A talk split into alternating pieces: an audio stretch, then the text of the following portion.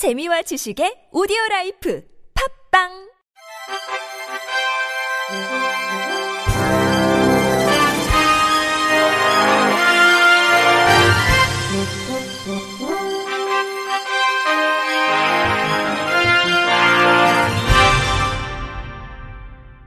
청취자 여러분 안녕하십니까? 7월 9일 화요일 KBS 뉴스입니다.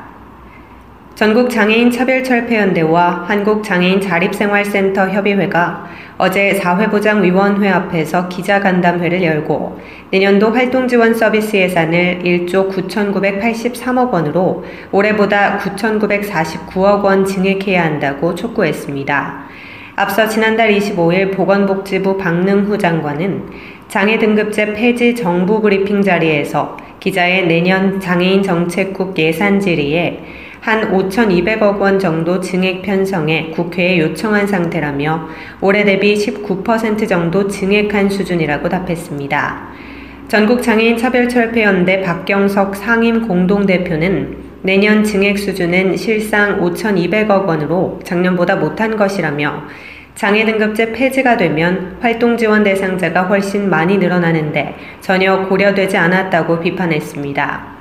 이어 대상 인원을 10만 명, 지원 시간 150시간, 단가 16,570원으로 늘려야 한다고 강조했습니다. 한국장애인 자립생활센터 협의회 최용기 회장은 어디에도 배제되지 않고 지역사회에서 주체적인 삶을 살 수 있도록 활동 지원 예산이 늘어나야 한다고 말했습니다. 한편 이들은 지난 1일부터 사회보장위원회에서 장애 등급제 진짜 폐지를 위한 천막 농성을 8일째 이어가고 있으며 매주 월요일 총 3번에 걸쳐 장애 등급제 진짜 폐지 2020년 예산 요구 시리즈 기자간담회를 진행하고 있습니다. 한국장애인개발원이 장애인 정보 접근권 관련 통계, 정책 사례, 이슈 등을 수록한 코디슈 제5호를 발간했습니다.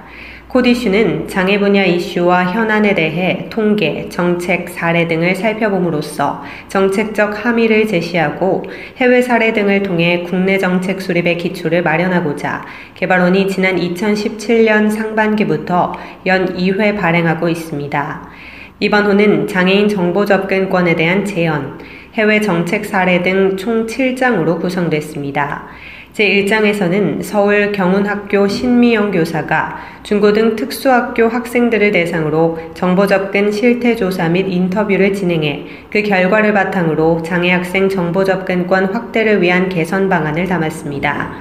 또한 정보접근권 관련 해외 장애인 정책 동향으로 단국대학교 특수교육과 신현기 교수의 발달장애인의 정보접근권 확대를 위한 관심, 한반도 대학교 대학원 김형식 명예교수의 장애인 권리협약 제21조 의사표현의 자유와 정보접근권 호주의 사례, 한국정보화진흥원 디지털 격차 해소팀 송재일 수석의 EU 공공부문 웹사이트 및 모바일 앱 접근성 준수 지침 등의 내용이 포함됐습니다. 한국장애인개발원 최경숙 원장은 고도의 기술과 지식 기반 사회에서 정보에 접근하기 어려운 장애인의 정보 접근권 향상에 실질적인 도움이 되고자 이번 호를 발간했다며 장애인 관련 업무 종사자와 연구자, 정보 접근권에 관심이 있는 학생들 등 많은 사람에게 이번 동향집이 활용되길 바란다고 전했습니다. 이번에 발간된 코디슈 제5호는 7월 중 장애 관련 유관 기관 등에 배포될 예정이며 한국장애인개발원 홈페이지 간행물에서도 내려받을 수 있습니다. 장애인이 휠체어 등을 타고도 큰 불편 없이 이용할 수 있는 경기도 내 음식점, 숙박업소, 문화 관광시설 등을 안내해주는 스마트폰 앱이 개발됩니다. 총 사업비 6억 5,748만 원이 투입되는 DB 구축 및 스마트폰 앱 개발 사업은 도내 장애인 편의시설 정보 DB를 구축하기 위해 음식점, 숙박업소, 판매시설, 병원, 약국, 체육시설, 관광시설, 문화시설, 공공기관, 금융기관 등 도내 공중이용시설 737개소에 대한 전수조사를 실시할 계획입니다. 이를 위해 도는 남부 28명, 북부 12명 등 총 40명의 조사 요원을 채용해 현장 조사에 투입할 예정입니다. 이어 오는 10월까지 현장 조사와 시스템 오류 수정 및 보완을 마무리한 뒤 구축된 DB를 바탕으로 올해 연말까지 스마트폰 앱 개발을 완료할 방침입니다. 도 관계자는 신도시 개발로 아파트 및 상가 시설이 매년 증가하고 있음에도 장애인 편의시설 관리 체계가 미비해 사후 관리 등의 어려움이 있었다며 DB 구축과 스마트폰 앱이 상용화될 경우 장애인의 편의를 크게 증진할 수 있을 것이라고 말했습니다. 대전의 한 장애인 보호시설 대표가 장애인 10여 명을 상습 학대하고 폭행했다는 의혹이 제기돼 경찰이 수사에 나섰습니다. 문제는 다음 달 두 달간의 접근 금지 조치가 끝나면 폭행 의혹을 받고 있는 대표가 다시 시설로 돌아온다는 건데요. 장애인들이 공포에 떨고 있습니다. MBC 김태욱 기자입니다. 대전 한 장애인 보호시설에서 생활하는 남성의 어깨 사진입니다. 선명한 빨간 반점이 10개도 넘습니다. 또 다른 장애인의 무릎에서도 길고 붉게 부어오른 상처가 발견됩니다. 모두 전기 충격기 상처라는 게 피해자들의 주장입니다. 인터뷰 시설 직원 피해 장애인. 지지지 누가 했어요? 대표님이. 대표님이 했어요? 네. 어딜 지지지 했어요? 팔. 팔을 했어요? 이 시설 직원들은 대표 이모 씨가 장애인을 훈육한다며 상습적으로 폭행했고 경찰이 수사를 시작하자 CCTV를 모두 지웠다고 증언했습니다.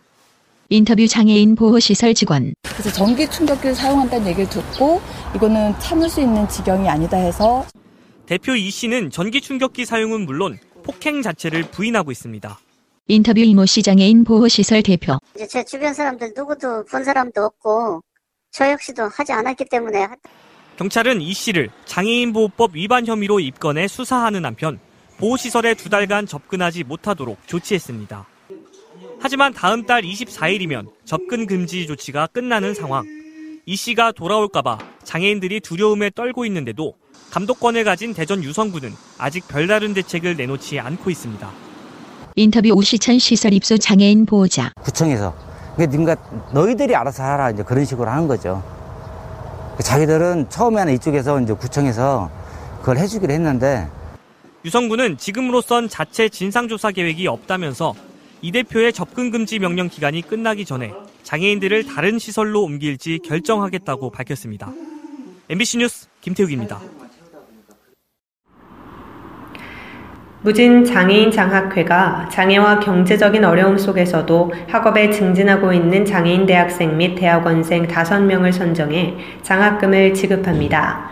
무진 장애인 장학회는 복잡한 장애인 문제를 푸는 실마리도 역시 교육의 맥락에서 찾아야 한다는 인식으로 2005년 발족해 3억여 원의 장학금을 지원했습니다. 올해는 총 5명을 선발해 각 100만 원씩 장학금을 지원할 예정입니다. 장학금 지원을 원하는 장애 학생은 다음 카페 무진 장애인 장학회를 참고해 오는 15일부터 19일까지 우편 또는 방문 신청하면 됩니다. 양천 장애인 종합복지관이 2019년 여름 푸른의 계절학교 참여자를 모집합니다.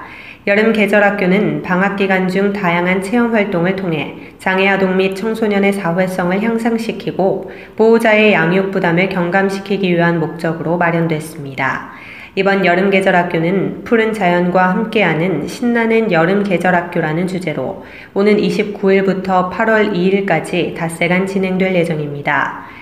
프로그램으로는 레크 댄스, 농촌 체험, 친환경 장난감 만들기 등 전문 강사가 진행하는 다양한 프로그램이 진행되며 외부 자연 체험 학습, 미니 운동회, 제트 타기 체험 등의 다양한 그룹 활동도 이어집니다. 모집 대상은 발달장애로 등록된 초등 4학년에서 고등 3학년까지의 아동 및 청소년으로 누구나 신청 가능하며 총 17명을 모집합니다. 끝으로 날씨입니다. 내일은 장마전선의 영향으로 전국이 흐리고 새벽부터 제주도에서 비가 시작돼 오전에는 남부지방, 오후에는 전국 지역으로 비가 확대되겠습니다.